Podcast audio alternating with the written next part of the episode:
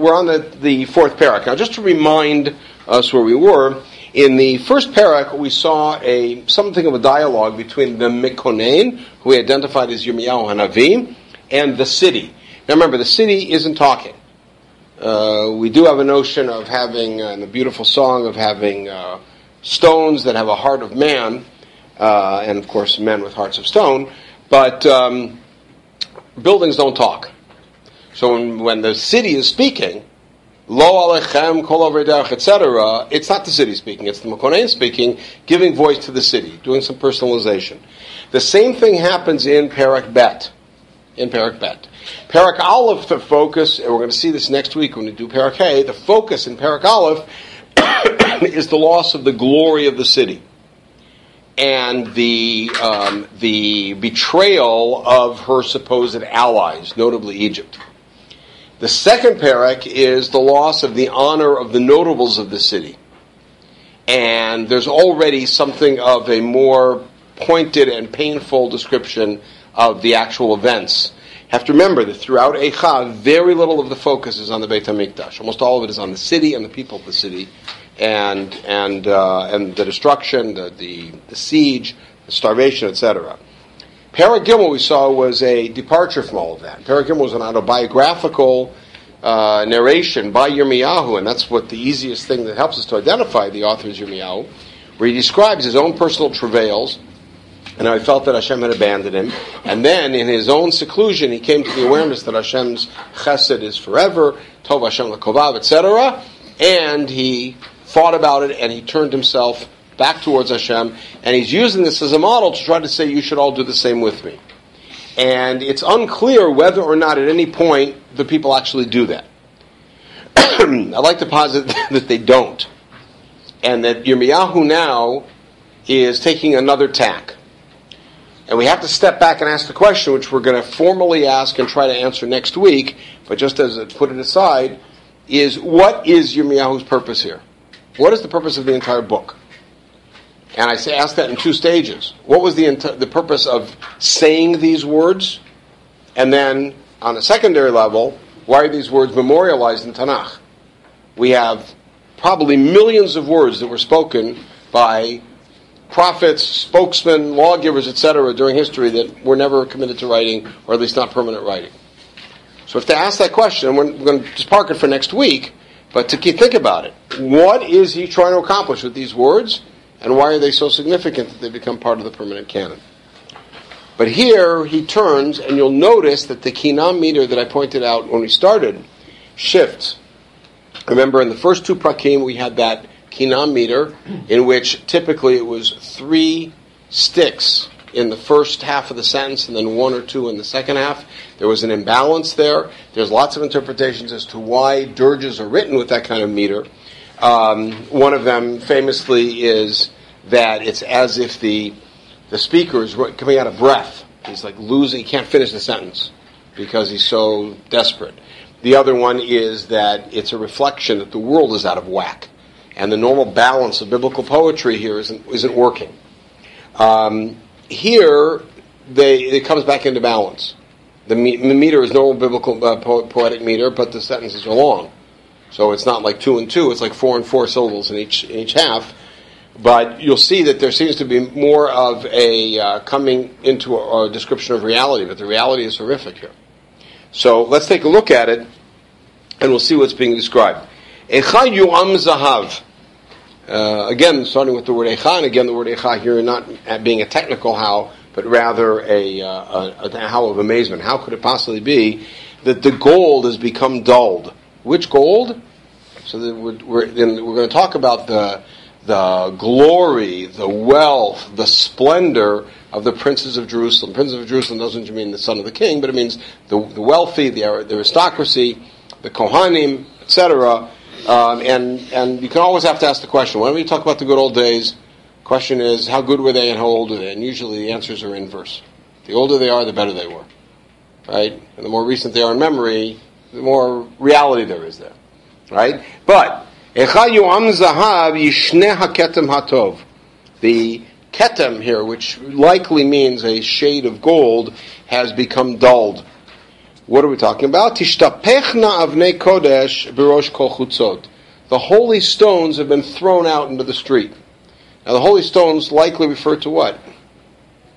What would we assume the holy stones are? The Choshen? So the Choshen. The question is, does the Choshen even exist at this time? Right? It's gone. Well, this is the first Beit HaMikdash. Right. But, quite- was it exist at the end of the first Beit HaMikdash when the Aron's already gone? So Avnei Kodesh and all of this gold and everything seems to be a metaphor for the, for actually for the young people, for the children. As we'll see, this thing is really about the suffering of the children. B'nai Tzion HaYikarim, the beautiful or the dear children of Tzion, HaMesulaim Bapaz, who were Mesulaim, like structured in gold, kind of laid out in gold. Now they've become considered like pottery, like potsherds. Maaseh Yotzer, made by, uh, and of course Maaseh Yotzer, takes us back, and it's important to note that Yirmiyahu is both going to reference his own work and his references here to Yechezkel. It was all of the time. Uh, one of the most famous scenes in Yirmiyahu um, is a scene that we all know, but not from Yirmiyahu. Uh, is um, Hashem tells Yirmiyahu to go to Beit HaYotzer. It's the Yotzer here. Beit HaYotzer is the potter. All right, he says, "What do you see?" And then Yirmiyahu says, "I see that the that the potter takes some clay and he wheels it, and if it comes out fine, fine. If not, then he breaks it and he reshapes it." And what does Hashem say to him? Ki hinei kachomer b'yad hayotzer, ken atem biyadi. Right? Right? And that, but that's where it comes from. I'll start from there. And so Maaseh Yotzer here very likely is also refer, is referencing that Nevuah of Yirmiyahu, because remember, this is Yirmiyahu at the end of his career, Yirmiyahu after, after the Churban. Gam Tanim Chaltzushad. A tan is a jackal. Even a jackal, which is considered to be a predator, is a predator, uh, nonetheless uh, will give nurse to her own young. Heiniku gurehen. Bat amile achzar. But my own children, my bat ami, and the, the daughters of Jerusalem, as it were, have become ruthless. Kaya'inim bamidbar, like ostriches. Evidently, ostriches are like the meanest bird, and they won't uh, help their young. Now, ostriches could not nurse their young because they're not mammals. But but the notion is that they don't take care of their young at all. They send their young out right away. And what's the mashal here with the nimshal? Davak l'shon yonek el chiko. The little baby, the yonek, the yonek means suckling. His tongue has cleaved to his mouth because he's so thirsty. Now, immediately the image that comes up to up to us is Al Naharot Bavel. But I remember, Al Naharot Bavel is likely of a later generation, which means Al Naharot Bavel may be picking up on this image and Tidbak L'shoni L'chiki. How could it be a later Right?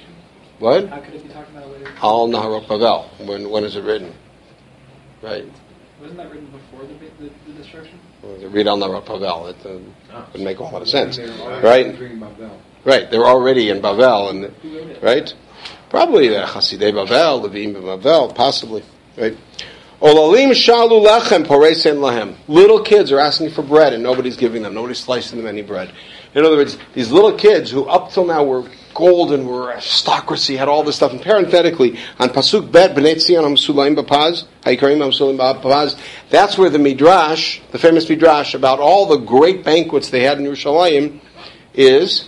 And then as a side, within that, they tell the story of Kamtsura, Kamtsa and Kamtsura in one version, uh, which is the version we learned. We learned both versions here together a couple of years ago about the famous story of Kamsa Bar Kamsa and the and the Eretz Yisrael version, um, which uh, which is uh, in the midrash here. Ha'ochlim lema'adanim, and now we're going to see these opposites. Those who would eat delightful things, nashamu bachutzot. They are they are now withering away out in the streets. And by the way, it's not just eating and starving. It's it's not just uh, gold and pottery. It's also notice inside and outside. Everything is about being in the in the palace and then being out in the street, being thrown out in the street. Ha'amunim ale tolah. Those who would typically be have tolah is tolat is like a fine silk that they would wear. Chibku ashpatot. Chibku ashpatot. Um, ashpa is just an interesting word by itself. But what is an ashpa? The answer is it actually doesn't mean anything. The word, the single word is ashpot. Right? What's the plural of ashpot? Ashpatot. What is an ashpot? The singular. What? An ashpot is a dung pile, specifically a dung pile. Why is why is a dung pile an ashpot? Because what would they use dung for? Remember, this is a world of very limited resources. They would use it for fuel, and they would cook on it. And lishpot sir with a tav. Lishpot sir is to place the the um, the pot on top of the fire. Shvitak terah. It's uh, also sugyot in the third parak of Shabbat. And so ashpot is the placing thing, right? The plural is ashpatot. In modern Hebrew, what happened is that people saw ashpot and made the mistake of thinking, oh, it looks like a plural form. The most singular must be ashpa. They made up a whole new word. And then they didn't want to talk about dongs. they talked about it, you know, this being a pach ashpa. Okay, fine, but that's not the original word. Right. Exactly, but ashpot they're being in the singular. Right. Vayigdal avon chatat Sdom. And now we get into a reference, whether Yirmiyahu knowingly or, you know, Ruach HaKodesh being guided, uh, to a famous nevuah of Yechezkel. Um, I'll stop by asking this question. What was the crime for which Sodom was guilty and for which Sodom got its terrible punishment? Sodomy? Mm, no. Matter of fact, there's no mention anywhere in the text of that. I mean, what you call sodomy. Whatever they did is called sodomy because it's Sodom. Right? But it doesn't mean it's what the dictionary will say. Okay? It's not supporting the poor. It's an explicit pasuk in Yechezkel. Right? You were wealthy, sveat lachem, v'yedei ani v'evyon lachzakt. That's Sdom's sin. And Yechezkel, in his Nevuah, says to Bnei Israel, is in the famous Nevuah in Tetzayin, that, that your sin is greater than the sin of Sdom. So you're sitting there with all this moral, you know, sense of rectitude and, and, and looking down on these other nations that were destroyed. Your sin is far worse than theirs. Here, Yirmiyahu picks up a page from that and says. And what happened to Sdom? You could see from their punishment. Now you ask somebody on the street, which is worse? Which, which indicates God's wrath more? When brimstone comes down from heaven and totally wipes you out and nobody's left alive and the whole town is destroyed and it's salted like enemies salt the earth so nothing can ever plant grow there anymore except a great potash plant. Right? But is that or to have an army come in and fight with you and you know you end up getting slaughtered. You, I would think that the brimstone indicates more of God's wrath. Here it says the opposite. Sdom, and I'll show you that they, they at least got nailed in a minute. It didn't last. And there were no human hands there. No chaluvayadayim.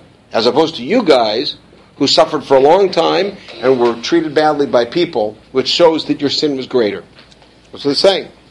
But how about the, uh, someone gave a shiur at the end of Tisha B'Av where he said that one of the things we can take away from the base that's being destroyed is that only the structure was destroyed. No, we're going to actually look at that. That's going to come up. Good. Right. Uh, Zakun Nizirah Mishal- And again, we have to keep in mind this question. to contradict what you're saying. Well, we're going to see how this goes. And I'm not saying, I'm just quoting what the Pasuk is saying. But we have to keep in mind, and this will play a role exactly what you're asking, Mike. Keep in mind the key question, which I have to ask whenever you were studying Tanakh, is why is this here? Why did why was this told at all? Why was this said in this case? Why was this said at all? And why is it in Tanakh? Not why is it our custom to do in Tisha B'Av? Not that's a, that's a totally side question. Question is why is it in Tanakh? What was the Mekonen? What was Yirmiyahu here trying to accomplish with his audience? Vent to feelings? What was he trying to do? So we have to see, but this is the picture he's drawing. And by the way, you could play it the opposite way. You could say, well, clearly we're a lot better than Sdom. We outlasted Sdom by a few thousand years, and Sdom will never be rebuilt, and, you know, lots of other things. Right. Right? And they don't ever call anything disgusting Jerusalem. Right? So you could have said that. It's worse than that. But but gam nizireha zaku nizireha misheleg, and again looking at the differences. But here the differences are are of a different nature. The differences we've been speaking about before are wealth to poverty, security to insecurity, indoors to outdoors. It's a difference of consequence, of situation. Here we're going to look at something that may not just be about diff- about consequence. Zaku nizireha misheleg the Nizirim, and by the way, Nizirim, which is an image that we get in several of them, almost famously, talks about Nazirim are not necessarily only formal Nazirim who take the vow of abstention from wine, etc., but it may mean like those people who have sort of dedicated themselves to a spiritual life. Um, because the images here have nothing to do with the classic Nazir. Zakun Nazireh HaMisheleg, they were whiter in the sense of purity than snow. Tzachu Mechalav, Tzach Ve'adom, like pure, brighter than milk. Admu Etzem Biplinim. Now, Odem, the uh, ruddiness, is considered to be an attractive thing. We find that in several people, of course, most famously David, that their, that their body was like redder than, uh, than pearls. Sapir Gizratam. And they looked like sapphire. These are the Nazirim. What happened to them? And here you notice a whole pasuk to the good. What happened to them? Chashach mishachor ta'oram. Their, their features have become blacker than black. Right? Now, here, this, this is from the perspective of Tanakh. It's important to note that lighter is considered more attractive. And blacker is usually considered a sign of starvation. The results of famine, not cultural stuff. Right? Um, lo um, lo nikru bachutzot. Right? People could not even recognize them. And again, bachutzot, again, outside. And what are these Nizirim doing outside? Because there's no more insight for them. This is the theme throughout. Safad oram alatzmam. Their, their skin is stuck to their bones. Yavesh hayachaetz. And it's all dry like a, like a, like a piece of wood. There's nothing to, because they're, they're not eating, they're not drinking. They're starving. Right? There's a famous story in the Gemara in Ketubot uh, with a, um, uh, in the times of Rebbe, where there was some wealth, but there was still a lot of poverty going on. And uh, there was a couple that got married, and they came to Rebbe the next day in good faith, saying that uh, they consummated but did not find any, um, you know, what they expected to find afterwards. And the concern was that she was not a betula, and etc. And Rebbe took a look at them and said this pasuk, and immediately in, uh, ordered that the, the, two of them be fed and be given something to eat, etc. And then he told them, Lech zached mikachago, try again. The idea was that their bodies were so withered that there was like no blood circulating. Now, obviously, there was some blood circulating; they were able to express themselves. But it, it's it's a classic way in which Chazal also give vent to the notion that these descriptions from 700 years earlier were still very, again, have become prominent in their day.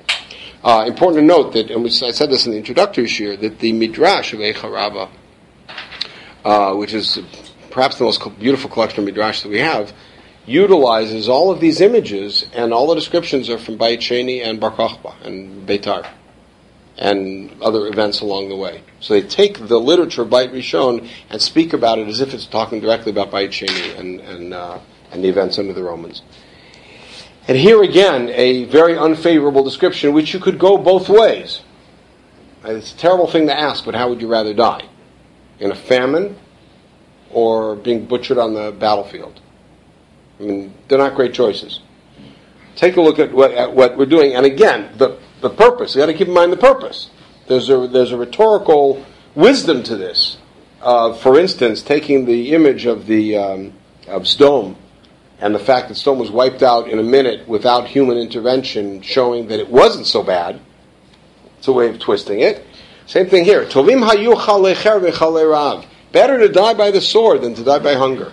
Why? Shehem yazuv medukarim sadai. At least they have freshets coming out of them. So imagine how terrible that image is. But at least there's like life there that's pouring out of them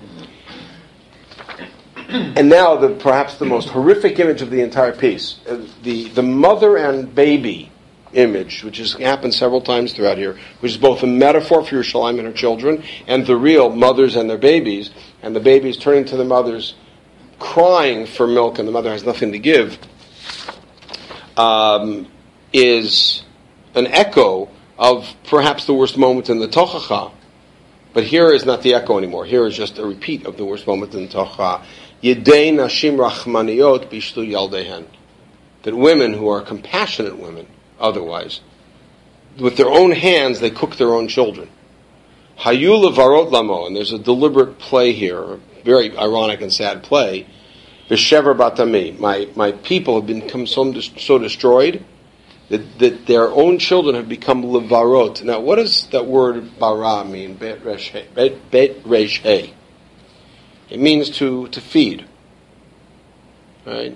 Uh, lachem. David refused to eat with them when the, the baby was sick. V'lo vara itam lachem. He wouldn't eat with them. But what's a sudat habra'ah? And we use it in Tanakh this way. It's a sudah of what the mourner has, right? So notice, their own children were, the, were that they cooked and eight became their havra'ah. How terrible this is. And this is all now a description which is chiefly about the siege. Notice. Um, it, it's actually from that passage about David, and then, then David gets up to eat after the after the child dies. In that story, you know, Bathsheba is the first baby. feeding. To feeding, right? Exactly, and it's like because you're, because you're feeding them. So they kill them and then cook them, or did they, they just ate the carcasses? Unsay, and it's probably a lot better it doesn't. yeah, it's a good thing we don't have video. Um, it seems to imply that they did things that were uncharacteristic of them. Yeah, that's the whole time. You have Nazirim who are now blackened. You have Bnei Sion Sulaim Bafaz who are now like uh, powder. This is all opposites. Now, this entire first section of is all a description really of the siege. It's not a description of the attack of the Romans. This is the terrible siege over Yerushalayim, which is two and a half years from the winter of 589 BC until the um, uh, 590, 588 BCE until the summer of 586 BC.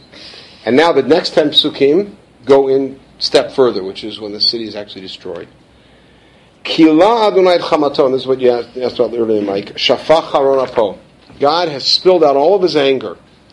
And this is how Yirmiyahu describes the fire. The fire in Yerushalayim is the fire of God's anger that is eating up all the foundations of the city. What the Pasuk in Tehillim Ayin Tet then gets played on is that we're thanking God that He's taken out His anger on the wood and on the stone and not on us, that we're still here. But that's a lot easier to say a couple generations afterwards when you're not one of the people actually in there who isn't spared. Right. But you know, It's given as a reason why the fast is actually on the 9th rather than later on the 9th and the 10th, which is when the actual destruction happened. Right. The truth is, we don't have a good date because in, in, in even in in Beit Rishon, we have three different dates for when it was destroyed in in Tanakh. Lohe Minumal Khe Eretz recoyoshveel. Nobody could believe, and this now goes back a little bit to the first parak. We talked about the world and the nations of the world and how they react to Yerushalayim.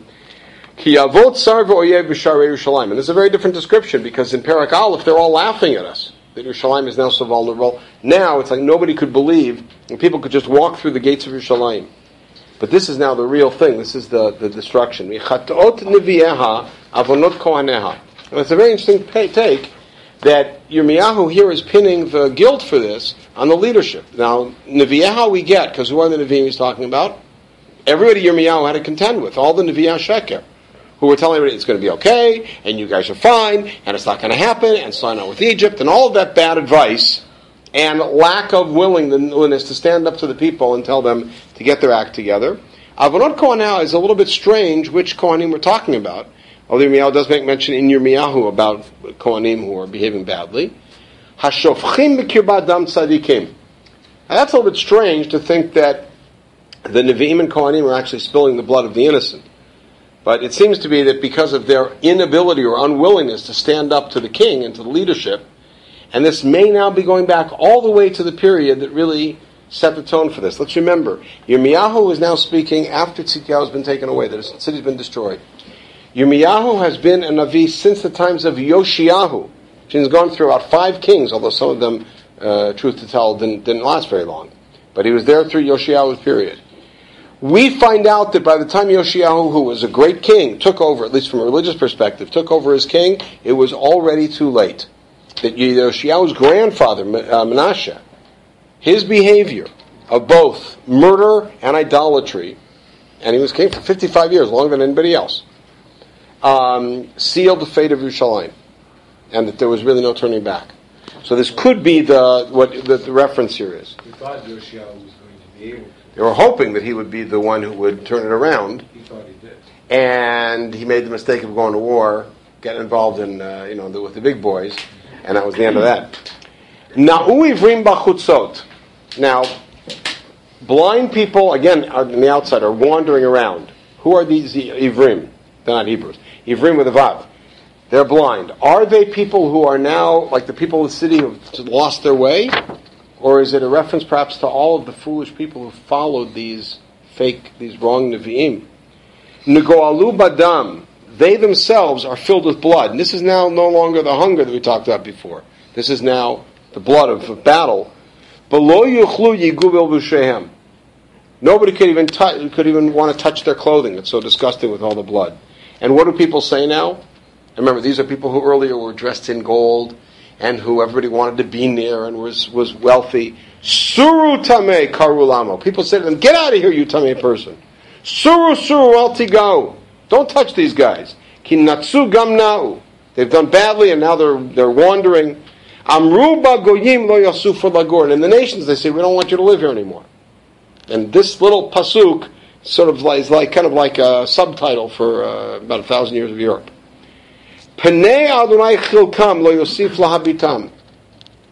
God's face Himself has separated them away. Doesn't want to see them anymore. Now, is this the people who aren't rec- recognizing and, and, and, and properly acknowledging the Kohanim? Can't be because we said before the Kohanim. What it means is that the nations of the world now don't want to see these people. They don't want to see their leaders. Nothing to do with them. They're disgusting. They're, they're terrible, and their God has certainly turned away from them. And nonetheless, we still look for help for where it's not going to come. They're still looking for Egypt to come save them. What was our anticipation? To a nation that could not save us or would not save us. And this again is all about the treaty with Egypt, which is what sealed the fate with uh, with Bavel. You have to remember, Bavel came in in 597. Bavel took over, shipped the aristocracy out, and let everything stay in place. Kohanim, Bavoratam, Uluviim, Meshiram, Ziram, Yisrael, B'mamadehem. Everything was operating. Of course, the upper class was gone. They installed the puppet king and said, "You be nice and take, you know, do what we tell you, and everything will be fine." It was only when he signed a treaty with Egypt that, that was the end of it, and that was Tzidkiyahu, who of course was nothing like his name. Sadu tzadenu. It's a play on words. Tzad is a step, and latsud is to trap. In other words, every step we take, there was a trap there waiting for us. Milechet berchovotenu, even in our own streets. Karav kitzenu. Our end is nigh. Malu yamenu. Kiva kitzenu. Our days are complete, meaning we're going to die. Our, our days are up. And now, watch how they describe it. This goes back to Parak Bet. Remember, God is an enemy attacking. God is like taking advantage of every opportunity to get us. Kalim hayu rodfeinu minishrei shamayim. Our enemies were quicker than, how would you translate Nesher? So we all grew up with Nesher as an eagle. Nesher is not an eagle. Nesher is a vulture. It's important to note that. A Nesher is a vulture. Right? And that really is different here. Because an eagle is a bold, it's a predator. So why is always translated What? as eagle? I don't know. Incorrect because it was a European translation. Right, exactly. So It's the very- Kanfei Nesher, the whole, that whole metaphor. Question is what that means, yeah. But the Nesher and Tanakh is. Doesn't Uh, sound good. ask, uh, ask Matan about it. Um, but notice that our enemies are chasing us quicker than Nishrei Shamayim. Al Harim Delakunu. They chase us on the mountains. Bamidbar Vulanu. Even out in the desert, they're laying in wait for us. And now this passage, which we, all know more from Stormy Shiloh, Ruach HaPeinu. What was the what was the life that we had? Mashiach Adonai. Who's that? Who is that? It's. Tzidkiyahu is the anointed one. He's the king. Nilkad b'shchitotam. He was trapped by them. Asher amarnu b'tzilo nechia. We thought we would live in his in his protection. In the meantime, he was taken by them. Okay. The destruction now is utter. From the terrors of the famine and the siege to becoming disgusting in the eyes of everybody because of all the blood that's spilled and the city being burned down and looking at God's anger in the form of flame, it's terrifying. Yirmiyahu can't end this way. And the reason I say end is even though there's Parak Hamishi, which we're going to study next week, I'm going to suggest next week, and I think it's fairly obvious from the text that Yirmiyahu is not the author of Parak Hamishi. I think this is the end of Yirmiyahu's Eicha part. And what does he say? And this has strong echoes to Al Naharot Bavel. Sisi v'simchi bat Edom. Remember, we've had Bat Yerushalayim, we had Bat Ami, Bnei Bat Edom. Who's Bat Edom? Is Bat Edom is Edom, and evidently we have evidence from here, from from other places, that the Idumeans came and participated as sort of the henchmen in the destruction of Yerushalayim. Sisi v'simchi bat Edom yoshevet be'eretz Utz. It's in the east bank of the Jordan. Gam alayich tav kos tishkari v'titari. You're going to also drink the cup. The cup in Tanakh usually is a cup of hot poison. Kos chamati. And it means it's a, a terrible punishment. You're going to have the cup too. You're going to, you're going to, and you're going to be drunk with it, and you're going to have it fill in, fill you in. Now, turning back, Tam avonech bat Sion, lo yosif lahaglotech. So Yirmiyahu now turns to the people and says, okay, your sin is complete. Meaning, it's been paid for. God is not going to ex- uh, exile you again. Now, this, of course, becomes very difficult from the perspective of Jewish history. Pakad avonech bat Edom gilal chatotayach. And bat Edom, which again, no reference to Bavel here. So there are certainly many who would like to say, oh, there's a nevuah about Beit Sheni, and it tells you that Beit Sheni will be the last exile, and bat Edom is a reference to the Romans. But in this context, avonech bat Edom, so bat Edom is seen now as the opposite, and Bavel seems to be sort of like, you know, up there in the, in the bigs, but it's bat Edom against, against bat Sion. Bat Edom's sin will be remembered, and God is going to expose all of your sins, and you're going to pay for them too. We've done our bit. We've gone through what I've, we've gone through. It's terrible. It's terrifying. It, it's it's heart wrenching, but we're done. Your turn's coming. There's something that feels very almost infantile about ending this whole description with a call for vengeance.